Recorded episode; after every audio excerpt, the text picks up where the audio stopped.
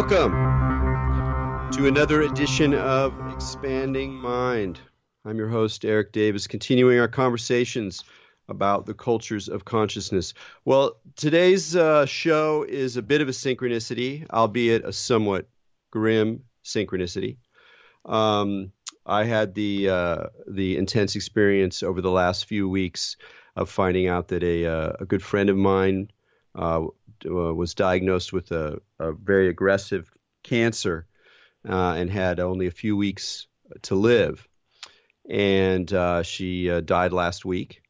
And I was sort of around during that process, and it was a really remarkable uh, experience. I mean, on, on some level, the one of the amazing things about death is that it's so extraordinary and terrifying and, and reality shattering uh, for those of us who go through it, whether we're friends and family or, or the people going through it.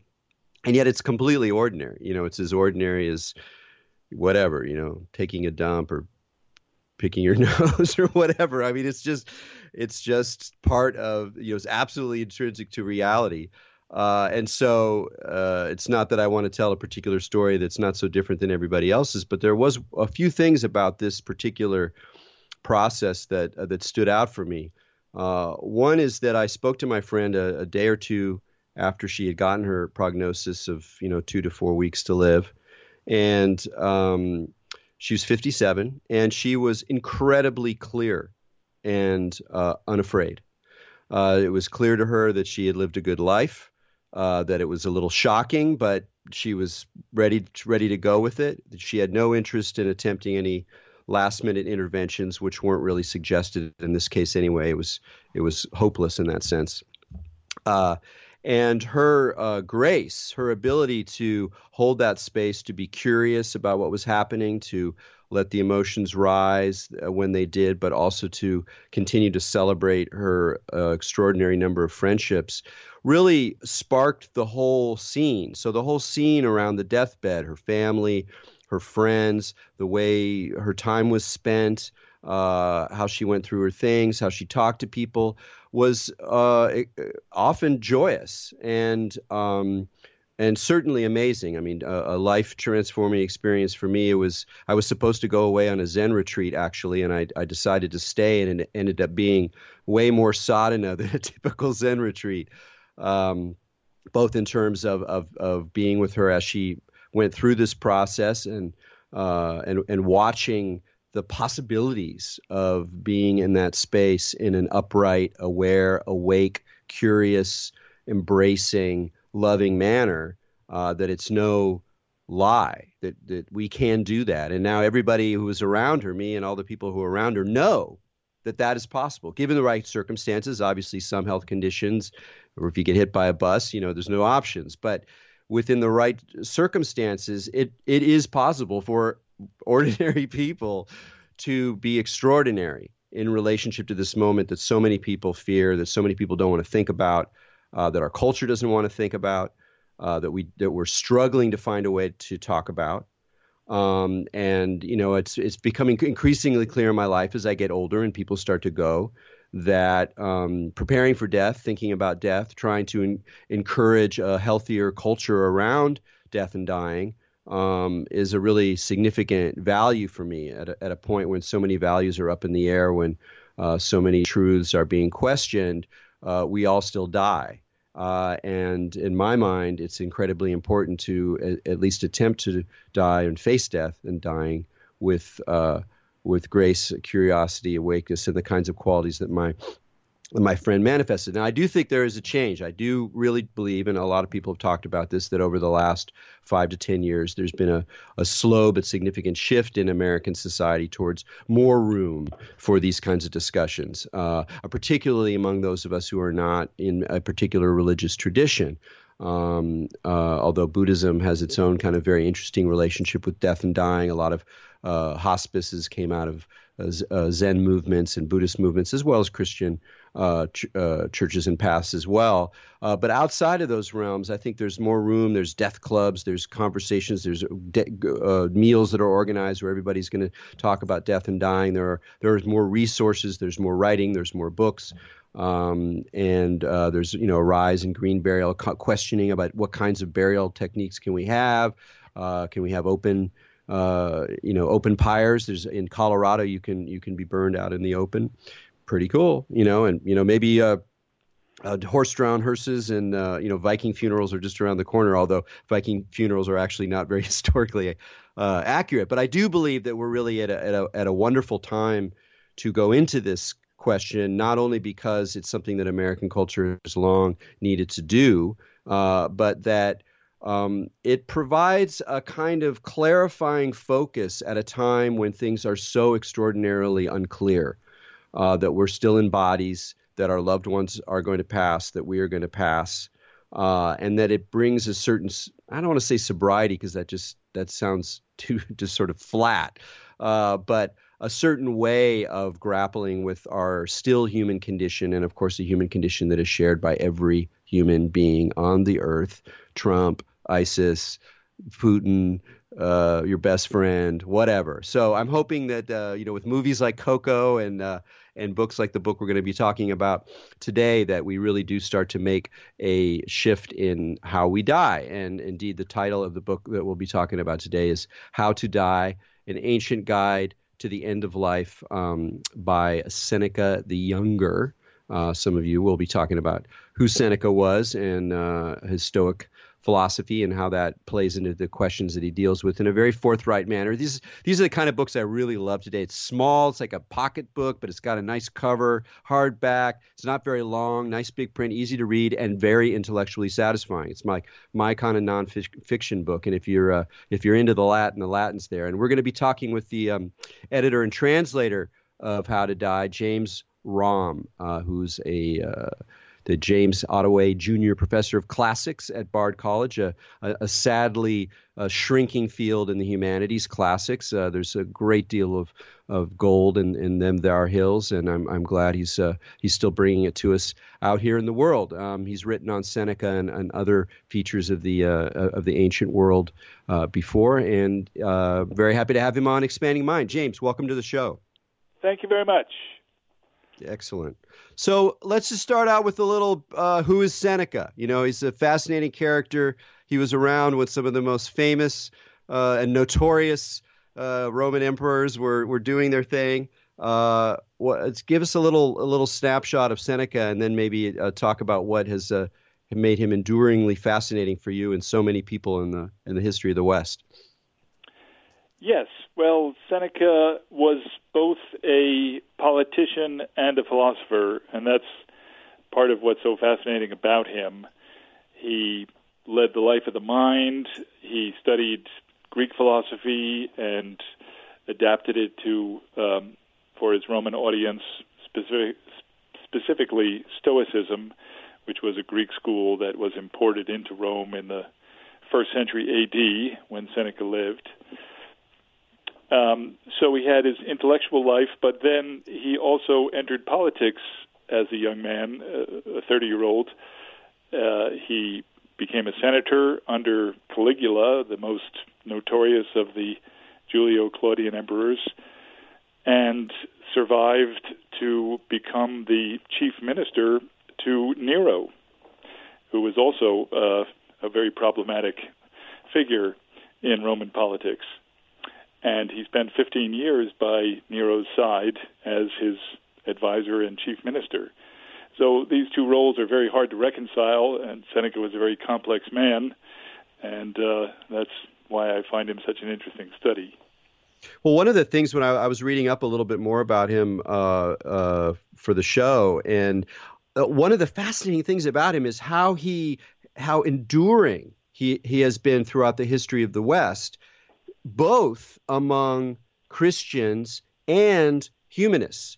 Like everybody sort of saw something of, of, of themselves in him. It, you know, uh, from Tertullian, and then you get into the Middle Ages. He's he's he's still got some space in the you know in some Catholic thinkers, and then of course with the rise of humanism with Erasmus and and and later figures like Montaigne and to and today uh, everyone from Buddhists to uh, Tim Ferriss loves him. You know, it's like he, he, there's something in Seneca that seems almost he seems like in, in some ways one of the most enduring thinkers in the West in terms of there's at, at all these different phases of, of, of Western history, people have seen something in him that they could affirm that was still useful for them.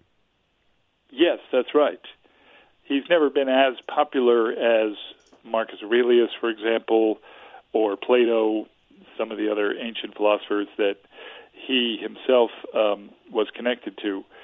But um, he does have a very rich corpus. A lot of his work survives. A lot of it is very beautifully written. He was an extremely adept stylist and wordsmith. And uh, uh, then he also has a body of tragedies. We we shouldn't neglect those. He wrote tragic drama in verse, as well as his philosophical works in prose, and many of those have survived. Became very influential on Shakespeare. Yeah, it's I mean extraordinary guy, and when of course one of the uh, the elements that you that you mentioned was his relationship to to Stoicism, and um, uh, you know I'd love to just hear a little bit about that. That's again one of these philosophical, let's call it a sensibility uh, or current that remains very um, lively for for many uh, modern people in a way that a lot of other uh, ancient philosophies, even Plato, in a way, uh, has is a little harder for the modern mind to wrap its head around in some ways, even despite the enormous influence on the whole philosophical tradition uh, that comes out of that. Uh, there, there's something very um, kind of uh, recognizable uh, about Stoicism, and I, I'd be interested to hear how Seneca uh, what his particular sort of contribution or way of framing Stoic ideas was. Let's say, even in comparison with someone like Marcus Aurelius, whose meditations are, you know, as you know, more well known as, and and uh, as a source of spiritual solace, psycho- philosophical uh, thought, and a kind of Stoic embrace of of the limits. Um, and you know possibilities of existence. So, how does Seneca fit into this kind of Stoic line uh, in the ancient world? So, uh, Stoicism took many different forms, and Seneca's form um, uh, is one of the most um, diverse and wide-ranging. In fact, some of his ideas really aren't Stoic at all. He was willing to adapt uh, strains of thought from Platonism, from Epicureanism. He's really quite um, uh, quite a heterodox thinker. Um, that can make him frustrating because he doesn't give you a party line, and he sometimes even contradicts himself. Um, but in general terms, uh, he brought Stoicism down to earth. Stoicism in the Greek world was a very high-minded philosophy. Had had a strong theoretical component. One had to understand things about physics and about um, uh, biology and mathematics. So it, it was really kind of an abstract philosophy, and he focused on the practical dimension, how it dictates everyday behavior, how one solves ethical problems. So he's a much more pragmatic thinker than the people who preceded him, and and probably more so than Marcus Aurelius also. Now, was was uh, was that heterodoxy, that kind of mixture of different influences, uh, is that in, on display in his writings on death and dying? Is that a particular place where you can tease out these various influences, or was it a, a very uh, pra- a pragmatic, another pragmatic expression of a of a stoic way of approaching that? Those questions. Yes, his thinking about death is a great example of his refusal to take a party line. Um, the Stoics had a theory of death or a, a philosophy of death, and especially of suicide. You were allowed to commit suicide under certain very restrictive conditions. But uh, Seneca took that much further and has numerous discussions of suicide, some of which make it seem almost like a virtue uh, under any circumstances, and others, which other discussions make it much more um, of an extreme measure. He seems to have had different thoughts about it at different times, and he allowed himself to follow those thoughts. Yeah, well, let's go into the suicide ones because that it, it's uh, that's in probably the the most uh, you know disarming uh, parts of the book where he's talking about um, you know the the sort of the way in which where he's celebrating the way in which suicide provides the opportunity for a kind of free freedom, a kind of uh, a, of an ability to still be autonomous even in incredibly oppressive circumstances. So he has examples of you know slaves who like hurdle their you know their heads against the wall until their brains bash out. As an example of how even in these these terribly oppressive circumstances there is some modicum of freedom provided by the possibility of, of, of suicide. And you're like whoa.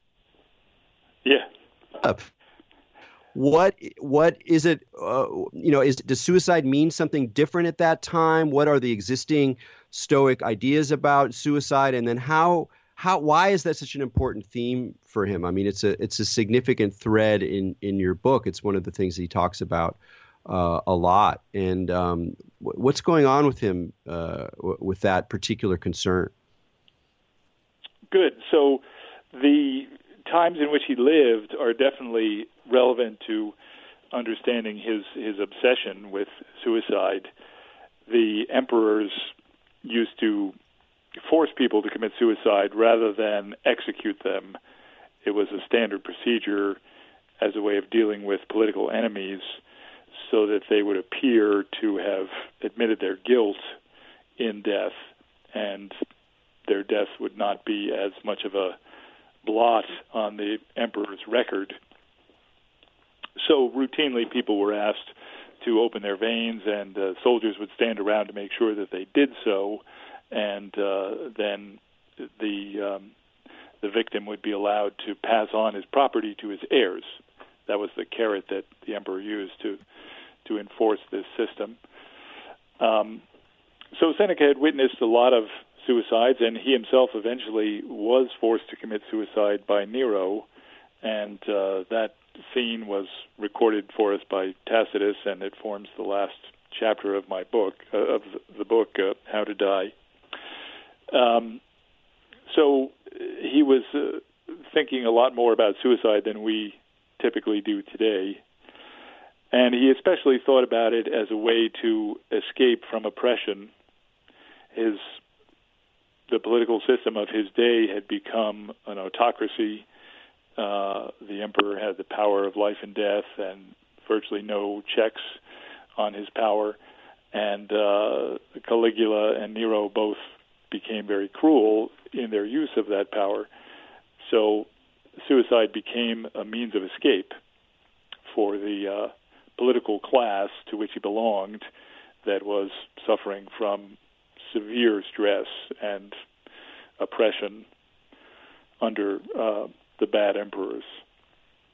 Well, it, may uh, you know it's it's one can't help read this material and want to try to pull uh, contemporary value out of it. I think it's one of the interesting things about cer- certain ancient philosophers, just philosophers in, in, in general, is that you can read them historically. Oh, look, this is someone who's operating in this time and thinking these thoughts based on their time. But there's uh, this kind of an inherent pragmatism where we want to go, okay, how does this help us clarify some of the things that we're wrestling with uh, today? Because obviously, particularly with uh, some Stoic thought, uh, there there are some real uh, guideposts there. I'm curious, just in your own thinking, or you know, becoming aware of some of the issues around um, end of life uh, issues around uh, assisted suicide today. You know, the the, the conflicts, the you know, on the one hand, concerns about the state being involved in the process of of of uh, ending a life, on the one hand, on the other hand, the kind of uh, ability to to craft one's own demise and to to exit the situation when it becomes intolerable, and to decide beforehand when that point of intolerability is, and be able to choose to do that. And there's obviously some conflict there, and then you get into all the issues of like what is an end of life? You know, what is a ve- vegetative body? Uh, brain death is brain death actually death? Not really. It's sort of death, but you know, there's a lot of these crazy, confusing uh, emotionally and charged issues around uh, particularly assisted uh, dying. Do you think that that Seneca h- helps clarify things today? And if so, what are the aspects of his thought on suicide that that that seem relevant uh, to us? Yeah, well, you mentioned assisted suicide, um, which is being debated in many state legislatures now, and several states have actually adopted measures where someone who's terminally ill can um, sign a, a kind of declaration or, or can be vetted by doctors to make sure that uh, they're making a sound decision, and then they're able to procure uh, uh, an easy death rather than suffer through to the to the last. And Seneca discusses that very case because he saw some friends who went through long, painful terminal illnesses, and he's actually um, rather undecided about whether one should take one's life in that situation. Um, so he doesn't give us uh, a clear path uh, towards a, a policy of assisted suicide. But he does force one to, to think about all the ramifications, um, the trade off between um, facing bravely whatever pain the illness has in store for you, being kind of, uh, uh, you know, um, stoic with a small s, and determined to, to put up with any kind of discomfort, versus um, uh, the courage that it takes to end one's own life. Um, he weighed those two kinds of bravery in the balance, and he couldn't really make up his mind which was which was preferable. But yeah, I mean uh, that, that's go ahead. It's a very tricky matter. You know, you talked about a case that you have experienced recently with one of your friends, and we've all experienced the death of friends or family at some time or other. Um, my uh, stepfather is an interesting case in point, where he suffered a stroke in his 80s, which left him largely paralyzed. And at the time when he had the stroke, and it became clear that he wasn't going to recover, he was sure that he was going to commit suicide within a matter of months. But he got used to the condition. He got a lot of joy out of the life that he had, which was basically just reading books. Um, and he ended up living seven years, and at the end would would never have dreamed of shortening his life. So it's hard to assess, you know, uh, from a distance or when when we're healthy, um, what it will actually feel like to be in a a dire illness or or be greatly debilitated. We may think that that's a situation that calls for um, an early exit, but when we get there, it may not be that way. Yeah, and, and not even just because we have fear. I mean, that seems to be that was something that was that opened my eyes th- thinking about the exact scenario you're talking about about how your cri- the criteria is going to is going to change based on your changing capacities and your changing experience of the world. And I think before I had sort of an uh, maybe an idea that that was you know you're just basically going to be afraid and so you're going to hold on as long as you possibly can but that i think that's that's much too simplistic that that part of the changing criteria is recognizing that one can have a rich life within very constrained circumstances being bedridden or uh, you know spending a lot of time out of it or whatever it is uh, that there is just something you know inherently precious about being of consciousness of experiencing life. And so even in very limited situations so it, it, it sort of throws all of our of all of our axioms. And that's that's partly why um, you know externally defined definitions of, of, death or when death should be should be you know uh, affected are very hard to uh, to really stand, you know, to stand on. So it's it's quite a quite a shift. You know, uh, another thing that that that came up with with my friend that's also something that that I that struck me in in reading how how to die and in, in reading Seneca is the importance he places on modeling your behavior on your behavior as a mo- moral or ethical model for others. Mm. And that is something that in a way is some of some of the most basic elements of, of ethics and it's something that is really kind of far from a lot of contemporary ideas even arguments about what is ethical. They're often about what you do or don't do.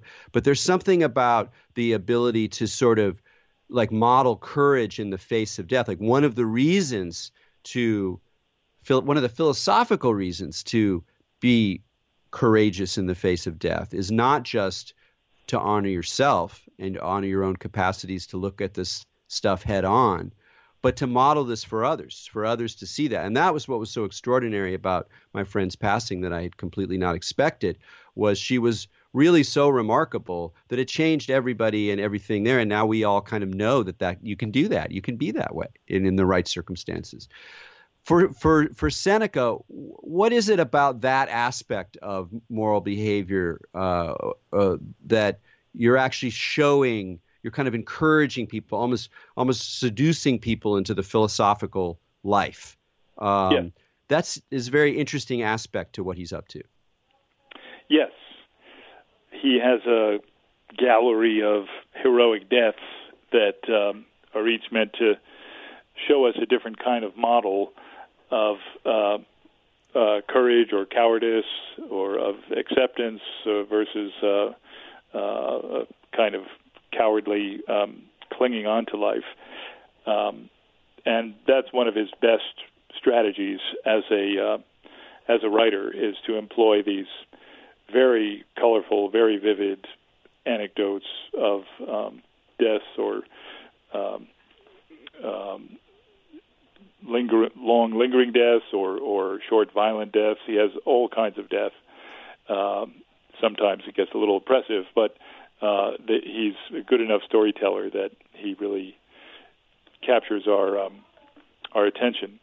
One of my favorite ones is uh, his story of Julius Canus, who was a Roman centurion uh, under Caligula, um, unjustly sentenced to die, and when the centurion came to um, take him to the executioner's block, he was playing at a board game with one of his fellow prisoners. And uh, on leaving the room, he turned to the guard and said, "You're my witness. I was ahead by one."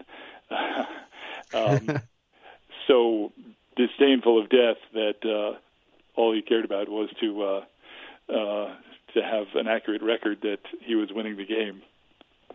Well, that, that's interesting. You, you use that phrase disdain, and there's a there's a there's a kind of power that comes from disdaining death while not denying it, and that that's a very interesting place to be. Where on the you know there's so much you know I, I would say in general America is a kind of death denial culture. It's always about expanding the self. You can get more. There's always an, some uh, you know pot of gold around the corner you can you know self-help never stops. We're like always sort of improving. You know that now we, we we're seeing you know the the sort of uh, the the uh, the autumn years are becoming like populated with all, lots of images of you know success and energy and sexuality and da da da. So it's like we're kind of you know death denial culture in some ways, but accepting death doesn't just mean like uh, kind of like somberly taking on the inevitable loss of everything that you love and everything that you know. That's part of the picture, sure. But there's also, once you sort of acknowledge that death is in the room all the time and has been since you were born, it's always sitting there, it's always in the room. There, you, there's a kind of relationship that, that, that develops that has in it something like disdain or like, yeah, whatever, or okay, yeah. at some point, but I, I you know, it, I don't want, I'm not going to let this de- determine what I do. I'm not going to act, let's say, out of fear of death exclusively. You know, when you have an option where like the the more moral thing to do or the more uh, courageous or desirable thing to do involves a high risk of death versus not doing it, you don't want to not do it just because you're you're afraid of dying. So you want to have a kind of disdain there too. So it's this weird mixture of like that I sense in, in Seneca between respect and a kind of diffidence. Mm-hmm. Is that a is that a personal thing? Do you think with him, or is it a philosophical position? I think it's mostly a philosophical position.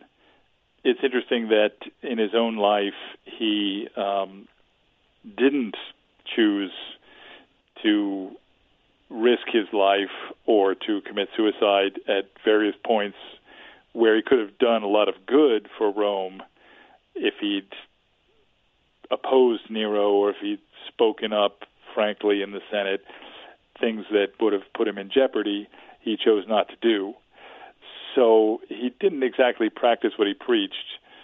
Um, but um, at the same time, he was a very powerful rhetorician, and he's able to convince us um, of how we should feel, uh, even if he didn't set the best example himself.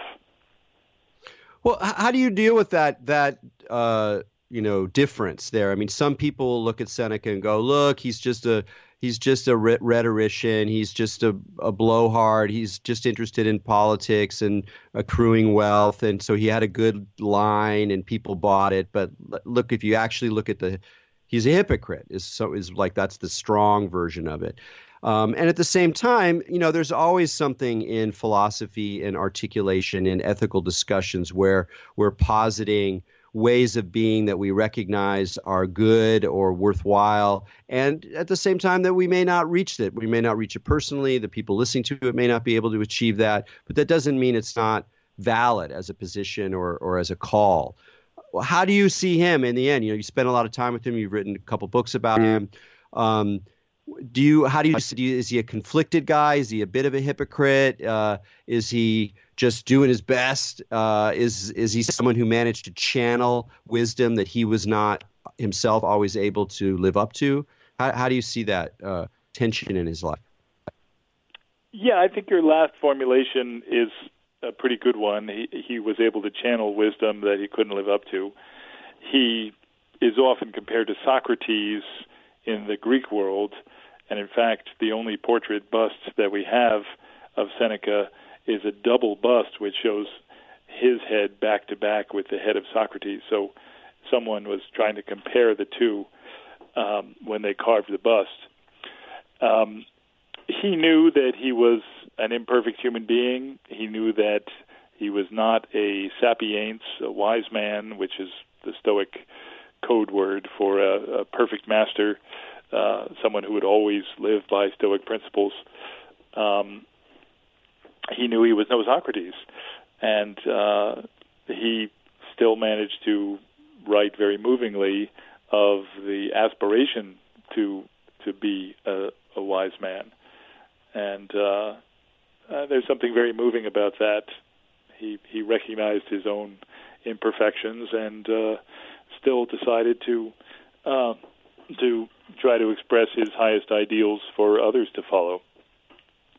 And and then how does this play out in, in what we know about his actual death? I mean, maybe you can you can talk about the political circumstances and uh, you know it's in it's at the one account is at the end of your book, um, but just what we know about that and and how that maybe even just for you personally as someone who's been wrestling with this guy. Um, gives you an insight about uh, about him um, in terms of how he, he faced his own uh, conscious suicide. Yes, well, the link to Socrates is is very clear there because he actually had stored up a quantity of hemlock, which is the same poison that Socrates took when he was condemned to death by the Athenians. Uh, it's a poison that numbs you and and sort of paralyzes you, uh, and uh, that scene is played out in uh, Plato's work, the Phaedo, we see Socrates actually growing numb and, and dying after drinking the hemlock, and his last words are that um, he owes a sacrifice to Asclepius, the god of healing, because his death was actually a kind of uh, escape from from his body and therefore a, a healing. So he thought he would be able to imitate that kind of death. Uh, in the end, he didn't, and his death got very messy and protracted, as it's described by Tacitus. Um, it started when he was accused by Nero of taking part in a conspiracy against Nero's life.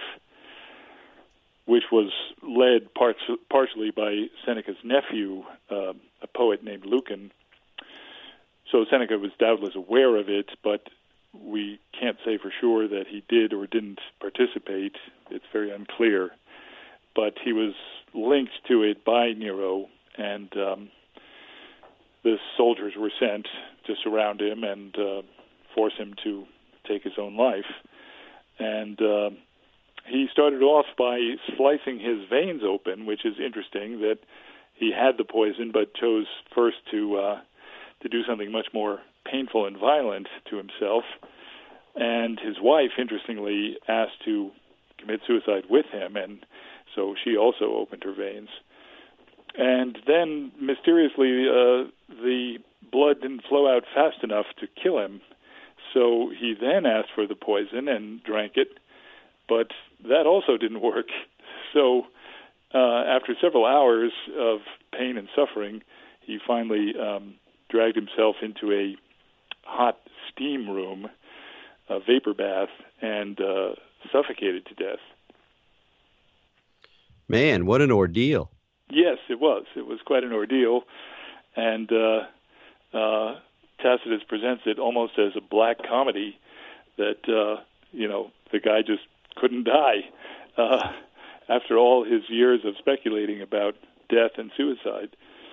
So um, it, it's played almost uh, for grim humor, but um, I think that in the end he um, would have been happy with his death because he did uh, suffer. He thought that suffering and death was a, a ennobling experience, that it, it brought you a kind of um, heroism, um, and uh, it was entirely voluntary. The uh, soldiers never intervened. So is, what what do you what what about the mysterious not taking the poison and, and going for the for the slicing the veins? Do you, do you have any uh, any any gut feelings on on that one? That's an interesting move after all that preparation. Yes, it is. Yeah, there too. I think that um, he saw the uh, the pain of the blade uh, as a kind of nobility. One of his own personal heroes, who he describes, whose death he describes numerous times in his writings, is a Roman senator who preceded him by about a century by the name of Cato.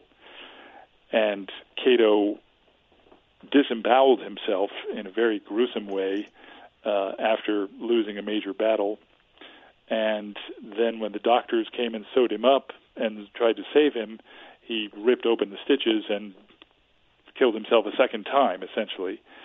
Uh, and Seneca describes that death very glowingly. So I think he wanted to suffer in a similar way, show a similar kind of determination. Yeah, that makes sense.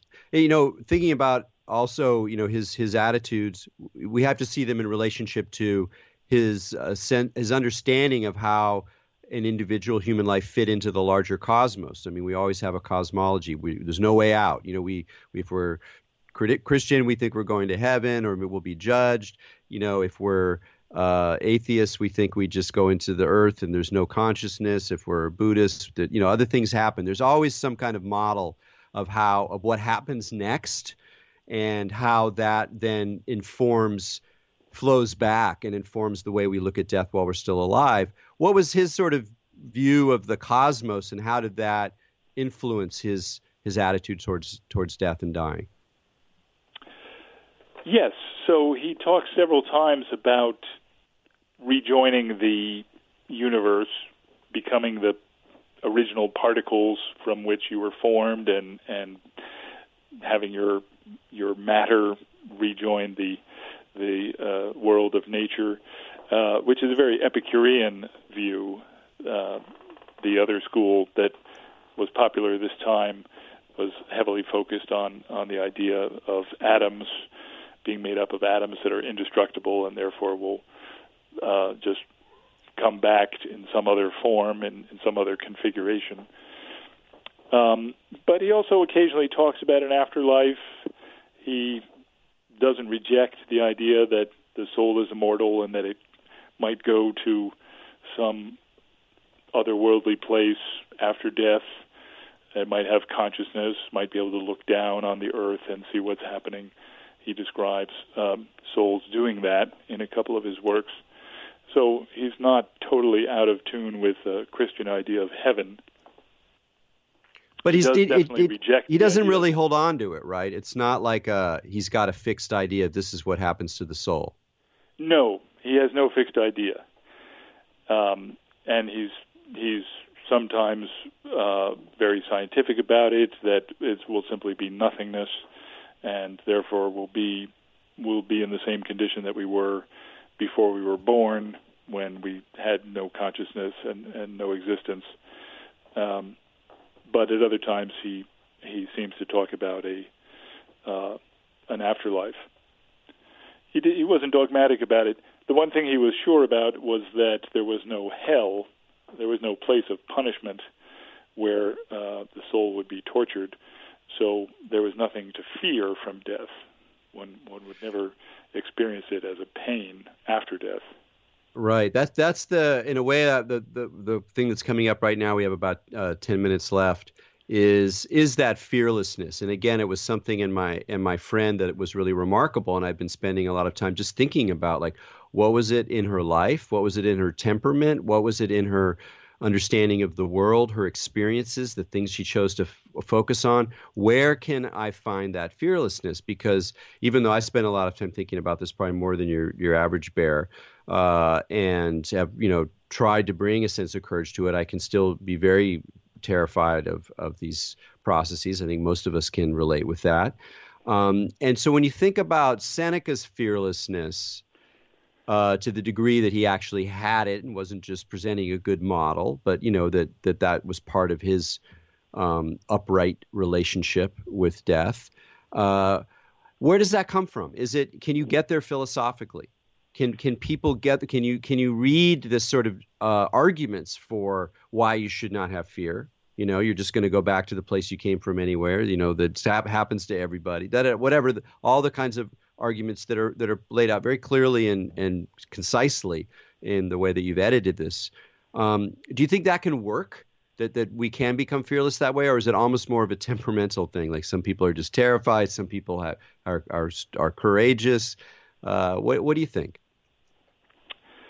You know, I, I'm not sure what I think about that. I I think there is a an element of temperament in it. Um, but Seneca certainly believed that we could use our reason to convince ourselves not to be afraid. And we could rehearse certain arguments and we could accustom ourselves to the idea of death. We could study death, as he puts it, and just get more familiar with it so that it's not so terrifying. So I, I think it's a mixture of the two. Uh, like there's probably certain natural limits to what one can achieve based on one's nature, but within those limits, one one can uh, make progress towards uh, the kind of serenity that that Seneca is is urging on us. Yeah, and it seems to me that that's where st- where studying death is something that we can do. That's something that even if we don't know where the outcome will be, either for us or uh, you know, we we do not necessarily have a goal. We can uh, invite those questions into our lives, and when that when we have no choice but to look at it, especially with with you know friends and, and, and family, and then you know ultimately our own situation, which is always the case, that by inviting those questions in, it, it feels like just that familiar that familiarity alone shifts the story somewhat. Um, that even if we can't achieve fearlessness, or we can't achieve uh, his an, another call you have there is to have no regrets. You know, if you go early, you go early. It's not that long, no matter how you slice it. You know, uh, quality is better than quantity, which is a very important thing for us to think about. That's one thing we didn't really uh, talk about. Is he's very clear on on on thinking in terms of the quality of life versus the quantity of life, and how indeed how crass and kind of ignorant it is to think of it in terms of quantity, and yet the kinds of choices that so many people face at the end of their lives is like is like you know trading quality for quantity as promised by this massive, you know, uh, uh, medical machine that, by the way, is also extracting all of your resources as it's doing this, and you, you know, you're you're you're dealing with your family just at the point when you're realizing that you could actually maybe help them by not spending all your savings uh, to extend your a, a kind of crappy life for another month, maybe, you know, and and tons of people are in that question all the time, and that was another place where I was like, yeah, we could hear some we could hear some Seneca lore here too, you know. Uh, yeah. But because all this stuff is there, we really got we really got to we got to got to look at it. Yes, indeed. You know, people used to in the Renaissance uh, keep skulls on their on their desks and their bureaus. You know, it was like you wanted to just constantly remind yourself that that's where you're going.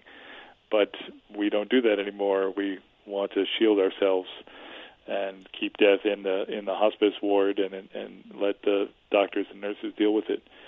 So um, yeah, we live in a different kind of society, and denial of death is very strong. When you teach this stuff, uh, do you kind of approach the classroom situation as a way to actually to really grapple with the issues directly rather than you know you know there's always the tendency as scholarship to you put things in historical context you show how the thinker relates to other thinkers you sort of analyze the complexities and you and we and that's all fascinating stuff. It's it's delicious. I love history. I love these questions. But sometimes it can be a way to avoid the capacity of the text before us to ask us directly and to engage us philosophically and, and existentially where we where we sit. I'm curious whether I mean obviously by putting out a book like this you you believe that that's that's true for Seneca that these things can speak directly to us to broader readerships. But I'm curious whether you bring that into the into the classroom. Yes, I do. I do actually, and I'm I'm fortunate to teach at Bard, which is a very um, uh, intuitive institution. It, it uh, likes to talk to the gut of the students and relate things to their own lives. It's it's not a very um, abstract sort of you know ivory tower institution. So um, we have a program in which we read these philosophical works and and they really are practical philosophy. We try to use them as a guide to the good life. It's actually kind of ironic. Be you know, it seems like I mean, there's always been a sort of a little place for you know the how ancient wisdom can you know inform your life today. You know, it's always been part of modernity. That kind of looking back. Uh, but it does seem that there's more space now, that there actually is room in the popular world for uh, a kind of re re engagement you know, with with these thinkers, or you know, or, or both philosophically in terms of science, et cetera. Um, and the but the irony then is the fact that that classics departments, that the actual, you know, capital S scholarship around classics are being hit as hard as, as any branch of the of the humanities. So it, it seems to be there's there's a weird question that culture wide we're asking just you know outside you know both inside and outside the university of what is the value of continuing to pay attention to these things that were written thousands of years ago? How do you see that working now? How do you see the role of classics changing or what's the what's the your, your hopeful scenario for how we can still be informed culture wide uh, by some of these these thinkers and, and histories well, the um, the kind of message that uh, Seneca is sending is is probably more at home in a philosophy program than uh, classics per se. Um, I mean, I I teach Seneca as a as a language teacher. I teach him in Latin and uh, try to get my students reading him in the original. Um, but um, I think um, you know, philosophy has as big a role to play as classics in bringing these texts into our uh, our modern world. Um, uh, classics is is under the opprobrium in uh, the modern institution of uh, um, being about dead white males, and uh, you know, this is a topic for another discussion. But um, our our future is is getting dimmer by the day because of uh, um, I, uh, identity um, politics in education, and students want to study things from their own background or from their own ethnic or racial group, and unfortunately, the Greeks and Romans don't correspond to anyone's ideas about their identity. Um, so uh, you know what I like about the classics is that it transcends those issues. It's it's universal, and uh, or at least for the West, it's universal, and um, uh, we all share in it equally because none of us are ancient Greeks or Romans. that that that's certainly the case. What uh, um, what what else do you see yourself doing in relationship? Are you are you working on more books that will will go out to a, a popular uh, audience? Yes, indeed. I have another volume in this same series that How to Die came out in called um, How to Manage Anger, which is also from Seneca, from a work of his called De Ira about anger.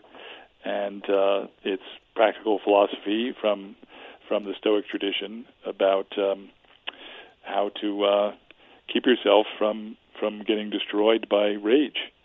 Uh, certainly a very timely um, issue for for our politics today. And down the road, I have a, a third one that uh, um, may come out in the same series about um, generosity, how to how to give and receive. So Seneca is a wealth of uh, of these sort of issues, practical, ethical issues. And do you and do you sense that there's more hunger for these kinds of uh, pragmatic philosophical reflections uh, in terms of people's readers demand uh, w- reviews? Do you have a sense of that? Yes i think there is. You see it in the huge demand for marcus aurelius.